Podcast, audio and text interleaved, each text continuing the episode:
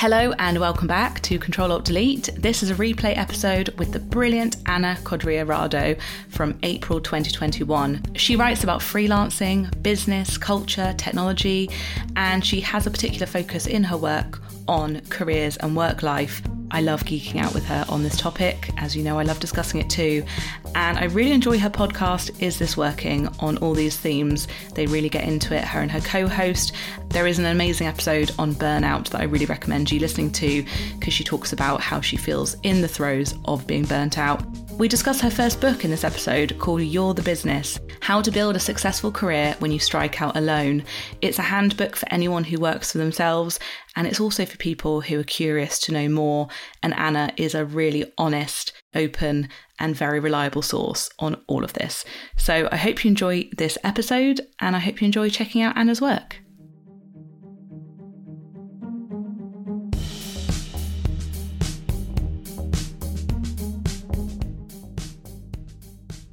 Thank you so much for having me. I am pumped to be here.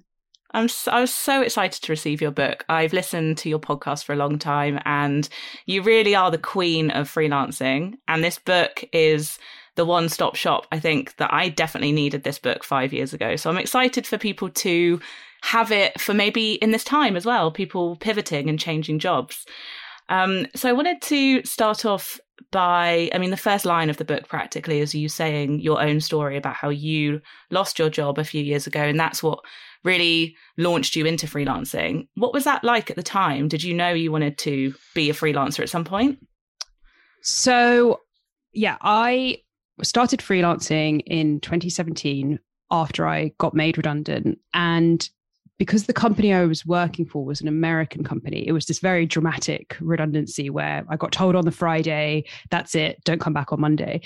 And I made my decision to go freelancing very quickly. I made it that weekend and I decided come Monday morning, I'm not unemployed, I'm self employed. I think I was able to do it so quickly or to make that decision so quickly because I had thought about freelancing for a long time beforehand. Um, I'd actually when I was writing the book, I found this notebook that I'd bought about a year before I actually went freelance. And it was my, in it, I had written out my plan to go freelance. And it was just really amazing to find that sort of artifact of my career journey and to reflect on it. And I had all of these hopes that freelancing would sort of allow me to have this flexibility and this autonomy. But obviously, something had held me back from going freelance. I I was just really scared, honestly. I was really scared to quit a job. I think it was really, really drilled into me that you shouldn't quit a job. You should never walk away from employment. And so then when the job got taken away from me, I honestly thought it can't get any worse than this because I, I truly thought losing a job was the worst thing that could happen to your career. And so I thought, well, I don't have a job to lose anymore, so I might as well give freelancing a go. And it has definitely worked out for me.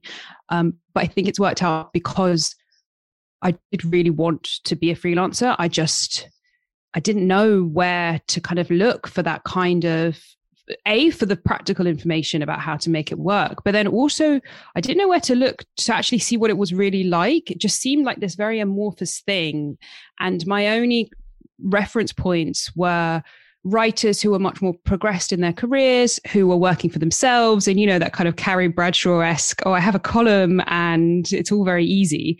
And I thought, there's no way that that can be possible, and there's no way that that could be possible at my point in my career. So, um, so yeah, that's kind of that's sort of how I went into freelancing. Um, and it's been it's been the it's been quite the journey since.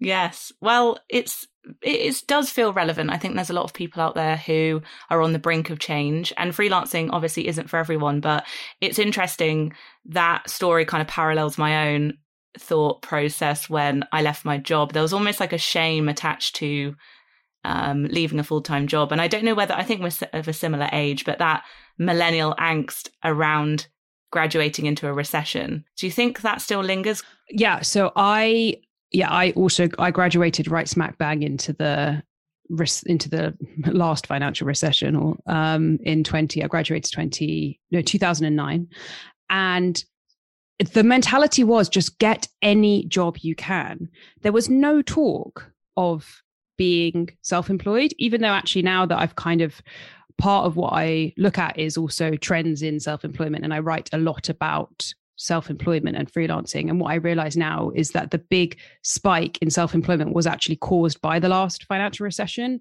in which people lost their jobs and, and started out on their own. So, really, we were only just then seeing that kind of tidal shift towards people striking out on their own.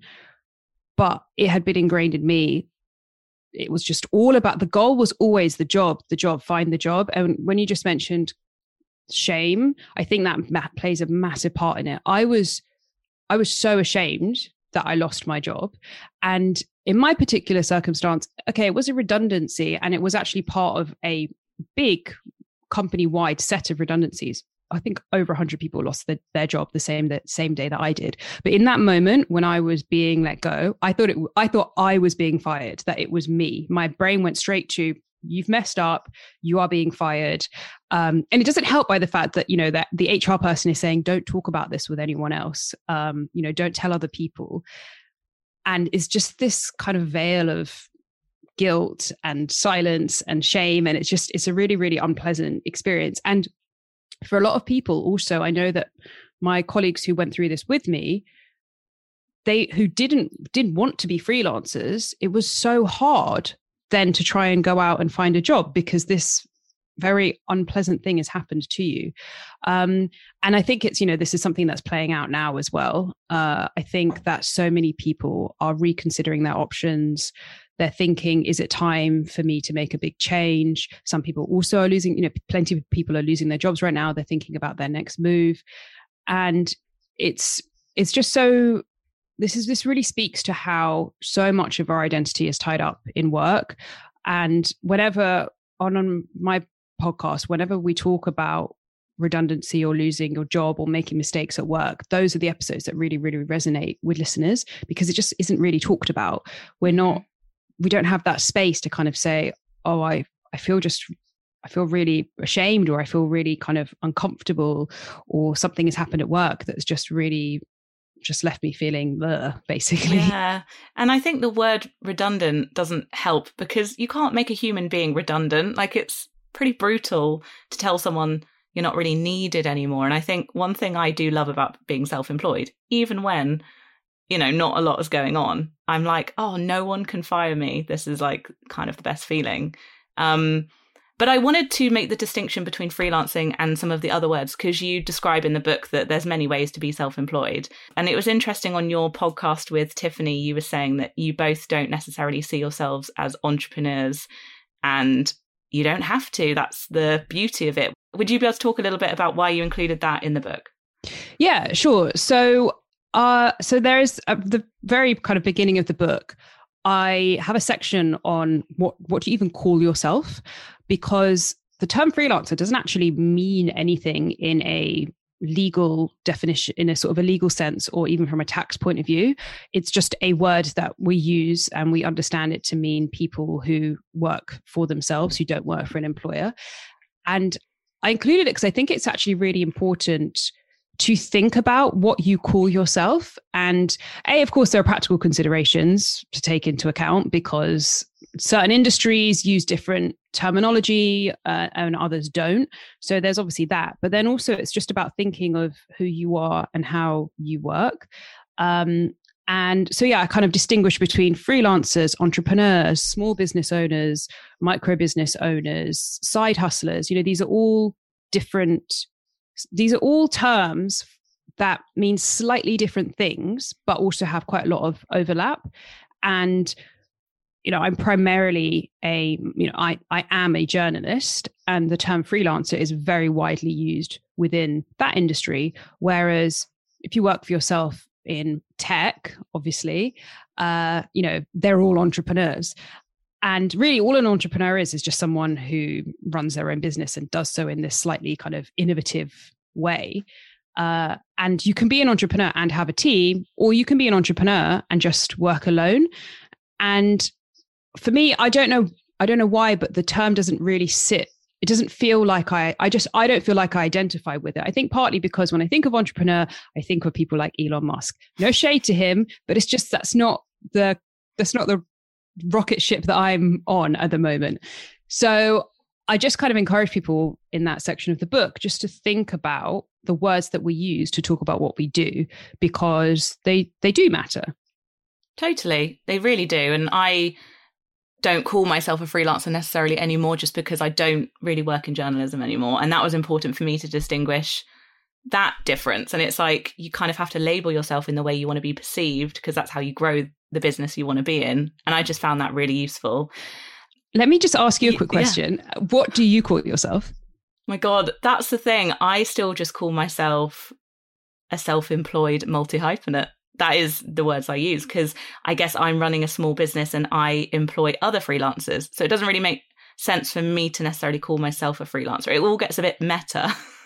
yeah, for sure. Definitely. And that's that's I think something that so many people who are on that you know it's part of the growing pains of working for yourself that if you you know if you you can stop and you can think oh but if i'm hiring someone else even if they're on a you know in a freelance contract does that mean i'm no longer a freelancer so it's just really it's just really interesting yeah, and it can change, can't it? That's the whole thing. You don't put on a hat forever. Like next week, I could call myself something else. This is the beauty of working for yourself, I suppose.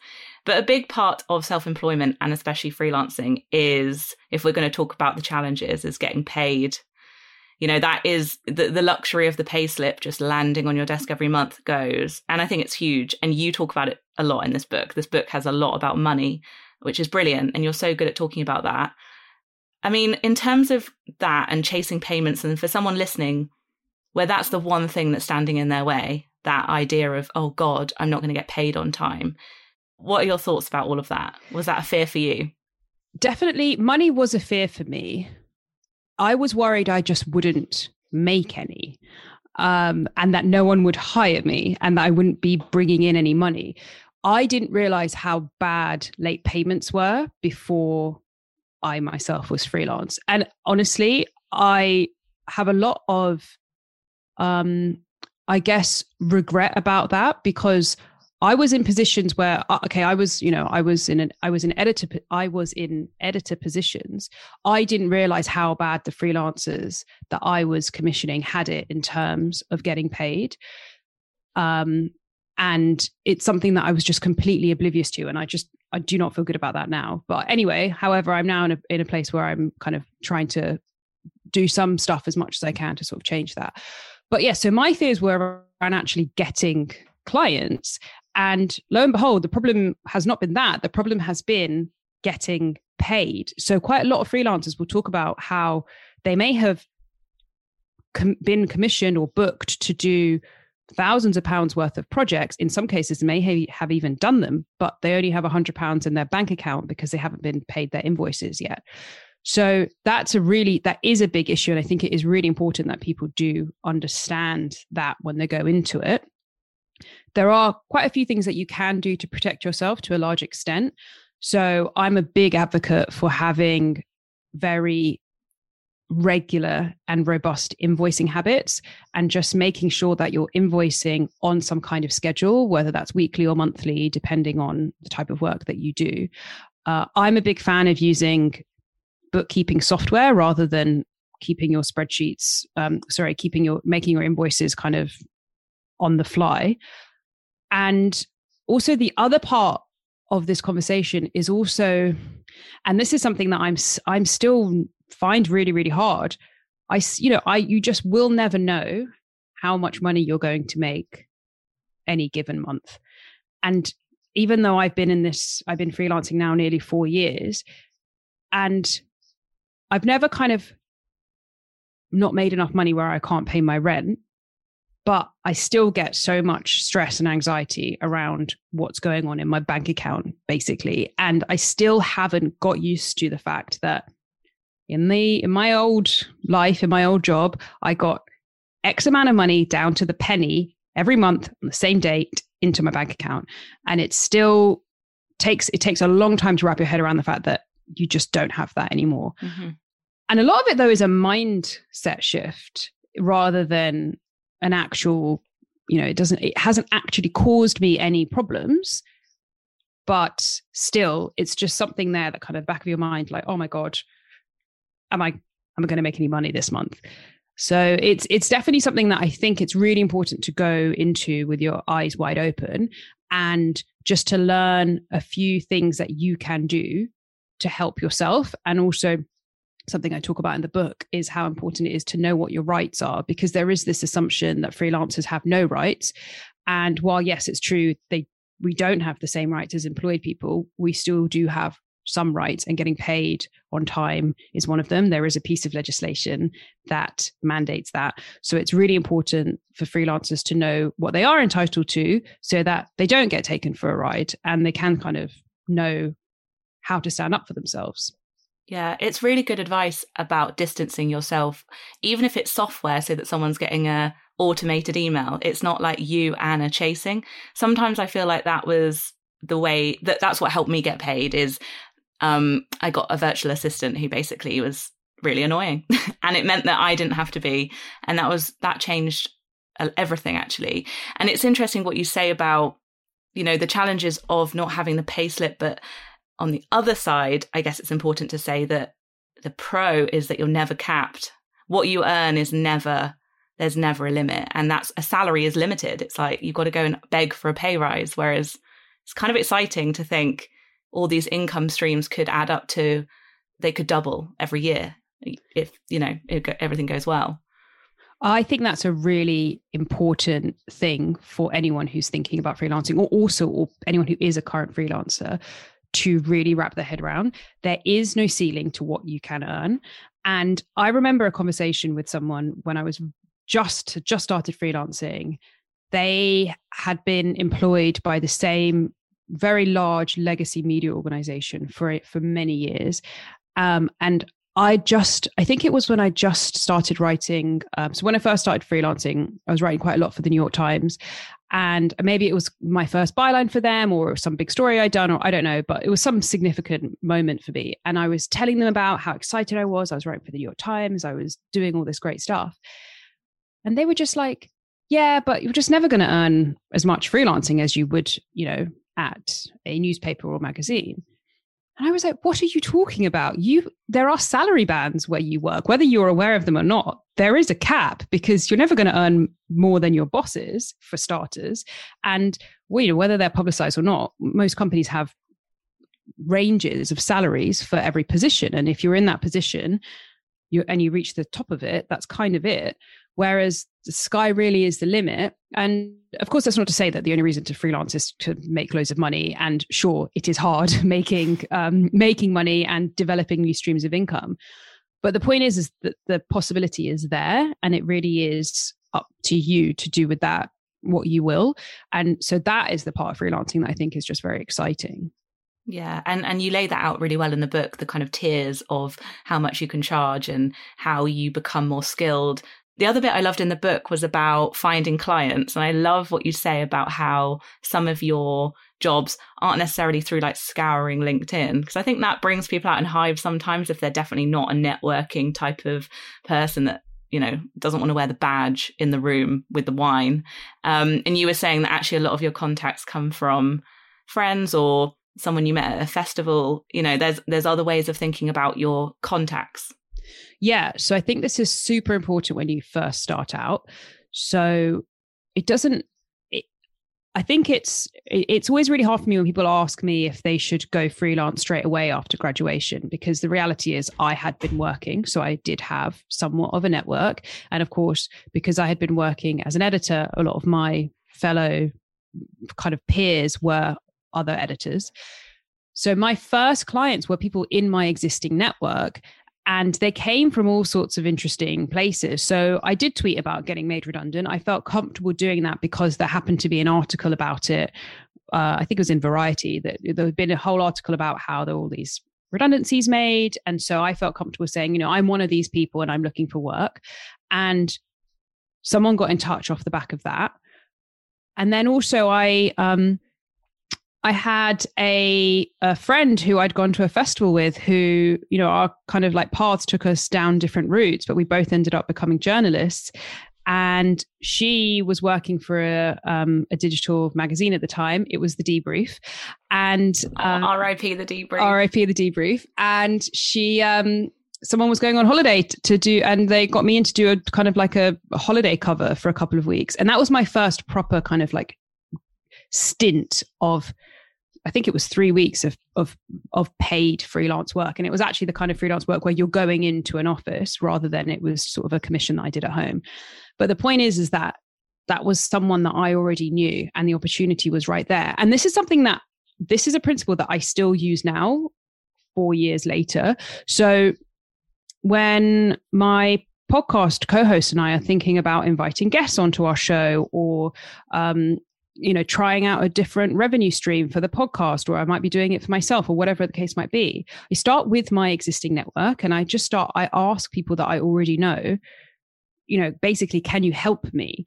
And it might be that i'm sort of directly asking them you know i've got this project that i think would really work for you and i'm essentially asking them for money. Uh, or it might just be can you put me in touch with the right person? Could you give me an email address?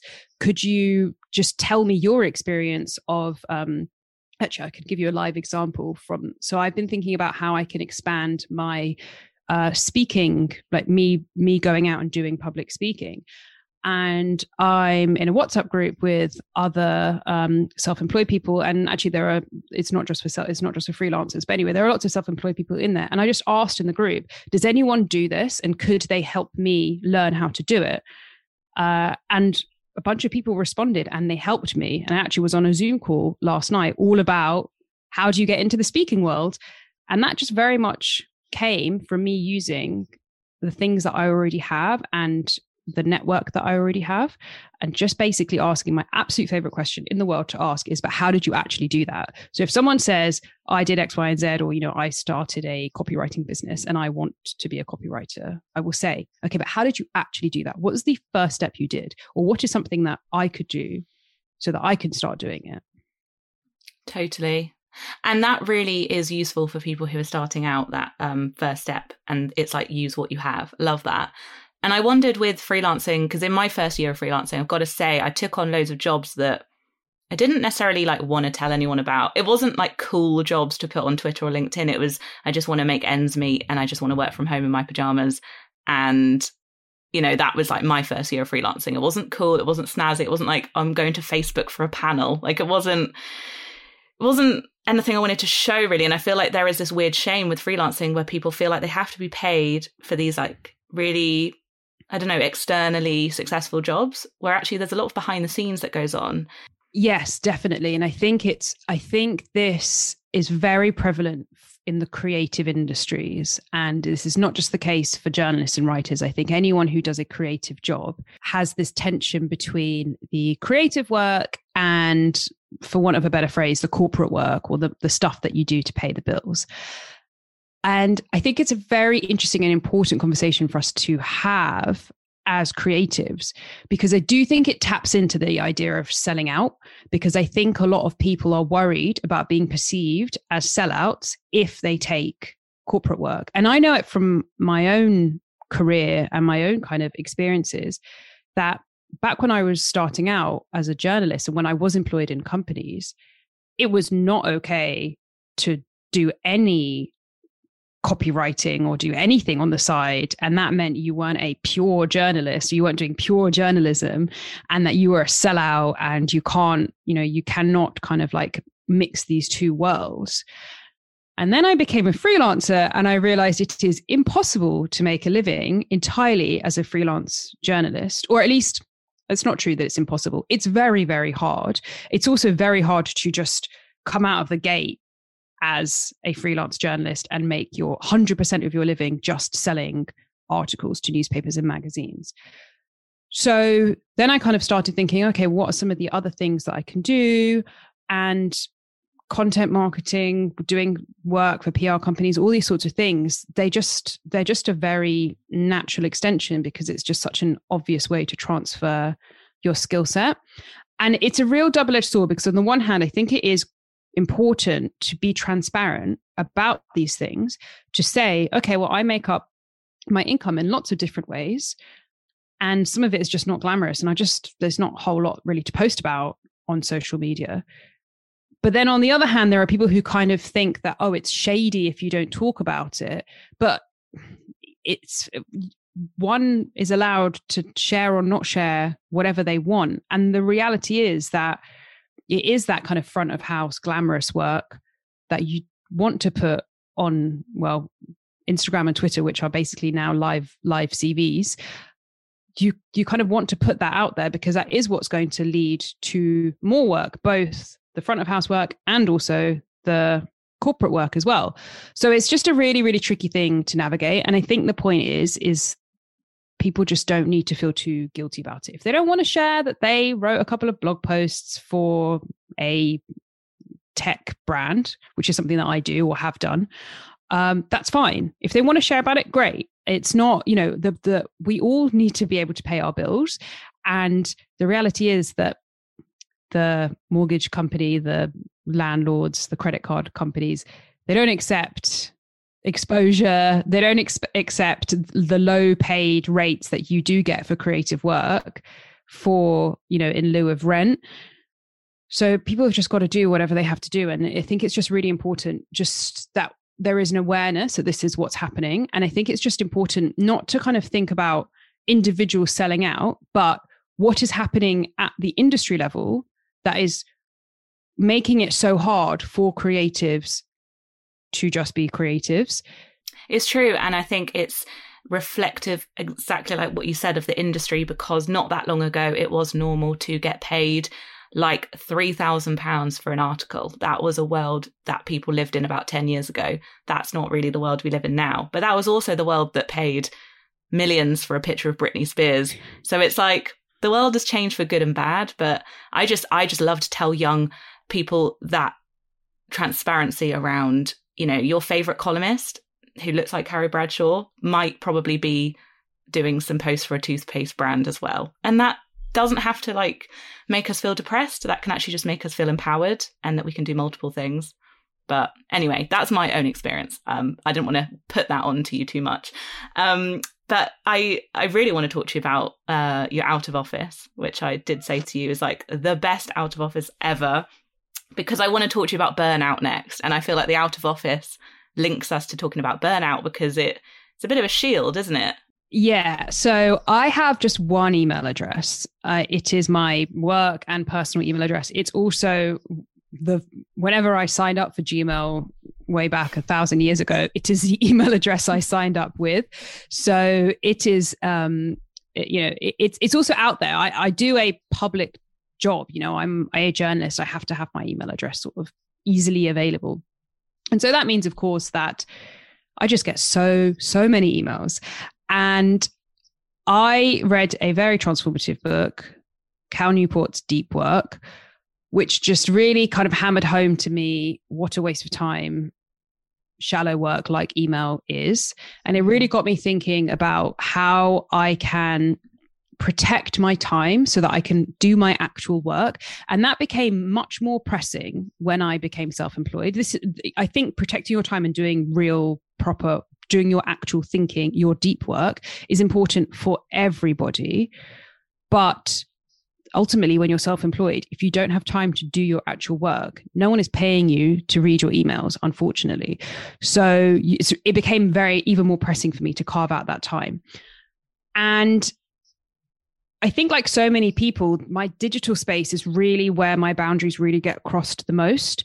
However, also it's the it's it is a place where the robots can help you set up your boundaries and police them a little bit. And so the way I do it is I have an out of office, which is just an automatic, permanent out of office, basically, that essentially says, Thanks so much for emailing me.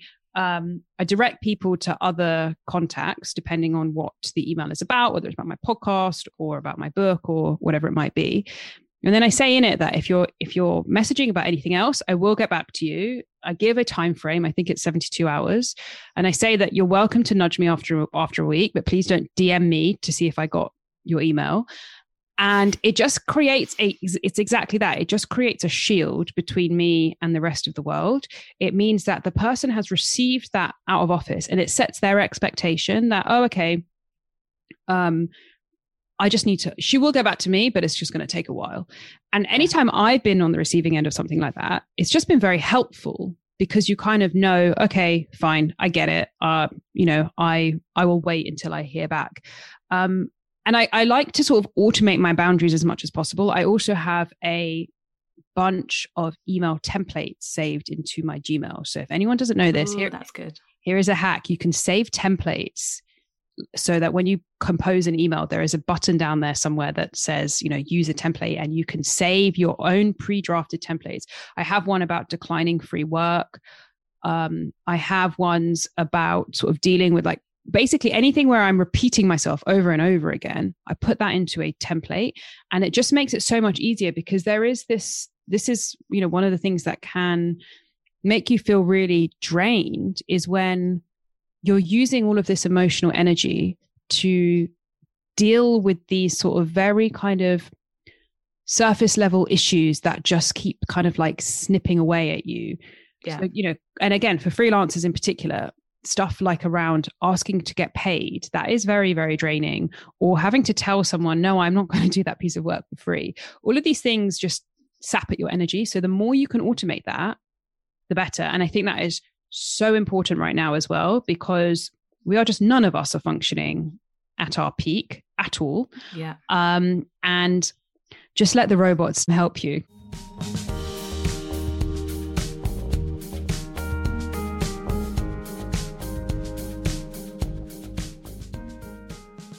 Such good advice. And I feel like, honestly, like I'm six years into this whole thing and i'm still i still get really overwhelmed with email to the point where it's almost like psychological the out of office almost doesn't help sometimes but i i know i need to be stronger with that but it's just it's exactly what you just said it's crafting an email to say no politely literally takes like quite a lot of energy especially if you're a people pleaser and i feel zapped after even doing that. So, uh, one thing I did learn though, and this might be controversial to some people, but sometimes you don't have to reply to things. I I completely agree with that. I I don't reply to things when someone is rude to me or just asking something just so outrageous. I actually have a filter in my inbox that I filter a lot of stuff out. It doesn't actually even come into my inbox. It, it filters straight into other folders and PR. Oh, that's good. Yeah. Although that became a, um, it's funny because actually I kind of did myself over with that because my publicist for the book emailed me with this in the subject line press release, as in the press release for my own book. and that got delete it got filtered away um so anyway but for the for the large part it it really helps and it you know it might be the case that there are other sort of filters you can use. Um, and so when it's something that is just completely unreasonable or something that could be Googled or just something that kind of, you know, you just leave it. It's okay not to reply to every single email address, to every single email. I think it is, I think people have realized that, I mean, eh, people also have their own inboxes it's that thing where when and I do this, you know, if I email, if I'm emailing, you know, say for example for the podcast or for an article that I'm writing, if I'm emailing someone who I really really want to interview, in my mind, I'm the only person who receives hundreds of emails. And so I forget that, oh, wait a minute, that other person is also battling the same email problems I have. Um, and then also just something else I just really want to quickly say when you just mentioned about how sometimes the out of office doesn't work. I completely am here for that. And I feel the same way that the reality is that part of this is also something deeper and bigger. And it's kind of like, I think that email itself is also just a very, very crap tool. Um, I'm pretty sure I'm addicted to email. I can't stop myself, even though I have that out of office.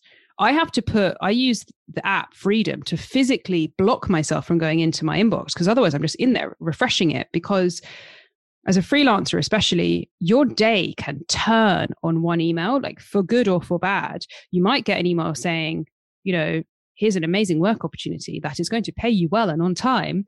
Or you might get an email that says, oh, sorry, that idea that you spent ages working on, no thanks, don't want that.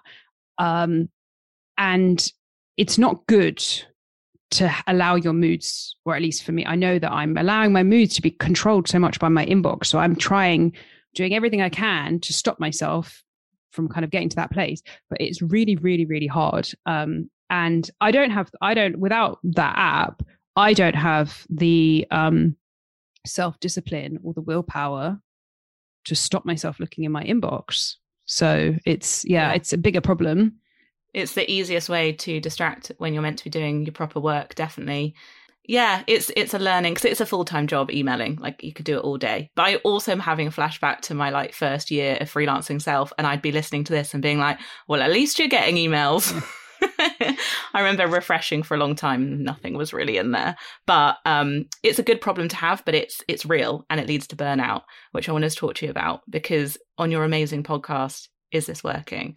I feel like that episode went down really well, didn't it? You guys were so honest, and I I listened to it at a time when I was burnt out, and um, yeah, what led you to kind of being so vulnerable in that episode, and what have you learned since that episode? Uh, that's a great question. So I think that is one of our most popular episodes. I think that burnout, you know, it's one of these words that has been has become so trendy, but that doesn't stop the experience of burnout being actually really horrendous. And I think it is still nonetheless very important to talk about burnout and to actually talk about what it is and what it feels like to have it. Um, in that episode, I was talking about being burnout in a full time job. And I remember it, I didn't realize at the time that that's what it was because I didn't know, I didn't have the language to use. I don't think that the World Health Organization had issued that sort of official definition of burnout at the time. Um, and also, this was pre Anne, Anne Helen Petersen's seminal BuzzFeed article. So I just didn't know that that's what it was. All I knew was that I was absolutely exhausted. I was dragging myself to work, somehow getting through the day, dragging myself back, and just not having any energy to do anything else and just kind of falling asleep on the couch. I remember actually, I, I realized something was really bad when we had some guests round sort of in the middle of the week. I just fell asleep on the sofa, um, kind of like mid conversation. And um, anyway, it actually wasn't until like a while later that I, that I realized that that's what that's that was burnout. Uh, but and I, I said this on the podcast, and I will stress this now as well. Freelancing is not a cure for burnout um, at all, because ultimately, the thing about burnout is, to, so first of all, it's it is a work related phenomenon that's what the world health organization has kind of said in its definition and it is really it's very important that kind of is understood you it's when your work causes this chronic stress that becomes unmanageable. And a key thing about burnout is that it happens when you don't feel like you're getting f- enough out of something that you're putting into it. And that can happen in whatever industry you work in, whatever kind of job you do, however you are employed. Um, and I say this because right now I do feel quite burnt out because it is really hard to be a freelancer right now. It's really hard to just be any kind of person employed or in work right now. And i i definitely have those same feelings of i'm putting so much in and i'm not getting a whole lot out.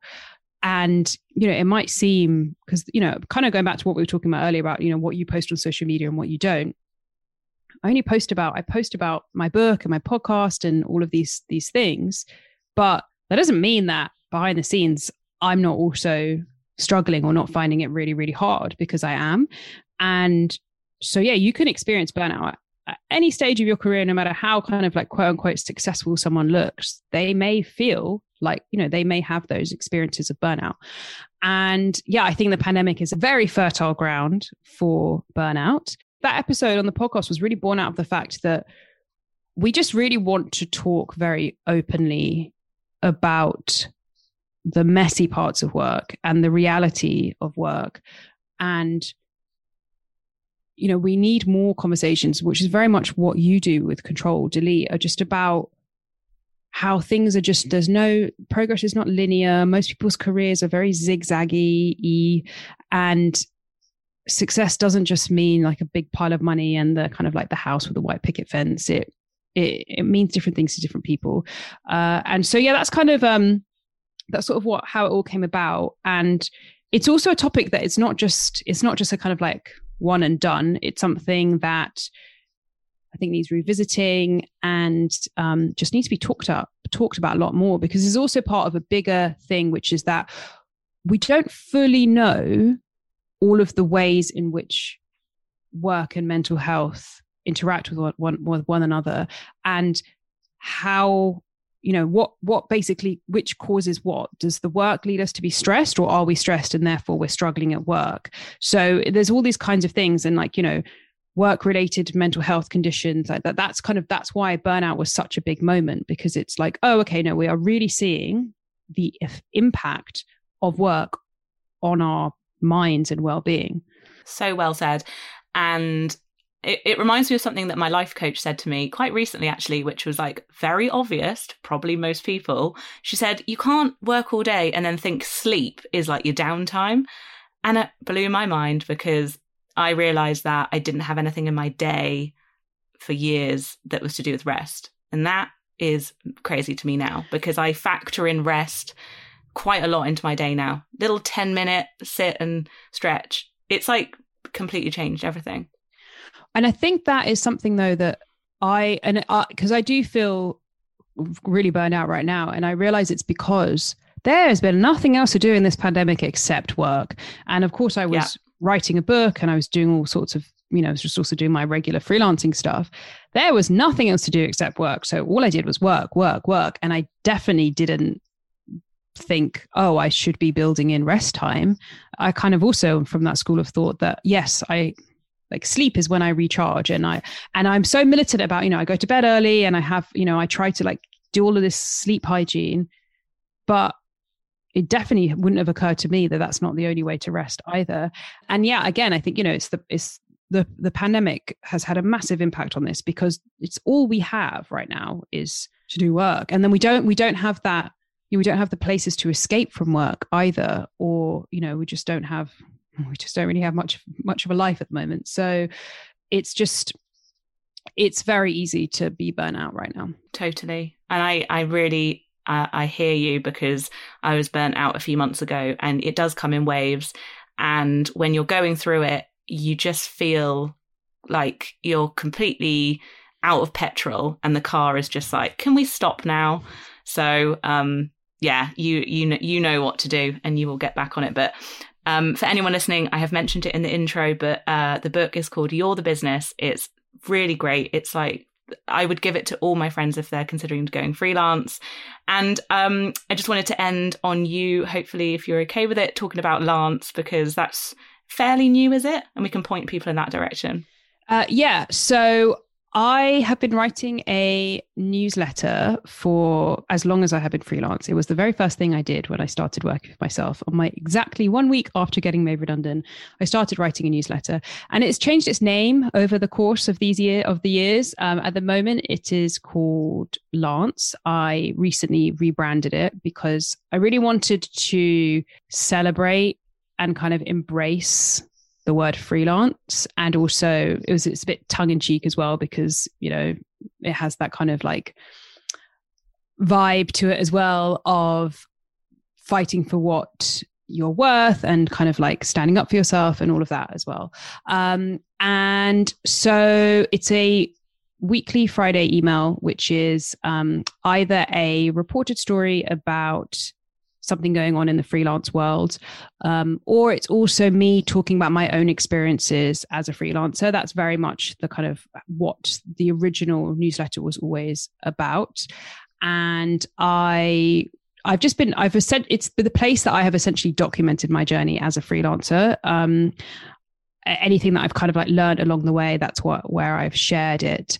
So yeah, you can find it at uh, lance.media. And um, yeah, it's very much my, um, I don't know, newsletters are really having a moment at the moment. Yeah. So yeah, it's just a really, it's just, and, and I know you, you, obviously you write one as well. And it's just such a fun and intimate way to kind of connect with totally. readers, especially in their inbox, which is such a sacred, sacred space and to be allowed in there to talk and to sort of like tell your story or to share stuff or share links and things like that um, it's such a honor and privilege. So newsletters are very, very dear to my heart. And I'm also a big newsletter reader as well.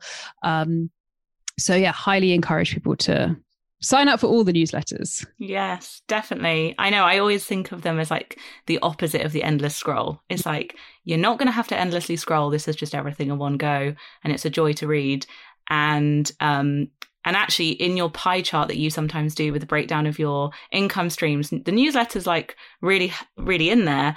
And maybe we should do an episode on newsletters one day. Oh, yeah, definitely. I could talk about newsletters for days because um, you can make money from them in lots of different ways. Um, and I think that they are um, going to be just, they are already and they're going to become increasingly just a very important part of the media ecosystem. This, you know, they are definitely not going to be, they're not the future of journalism. They are just a great income stream for for writers and it's just kind of one very important part of um, hopefully kind of like a sustainable media industry. Yeah, and it's like there's not just one column that only one person can have in one newspaper. It's like we've all got one.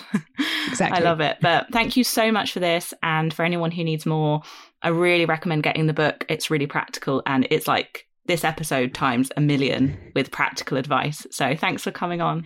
Thank you so much for having me.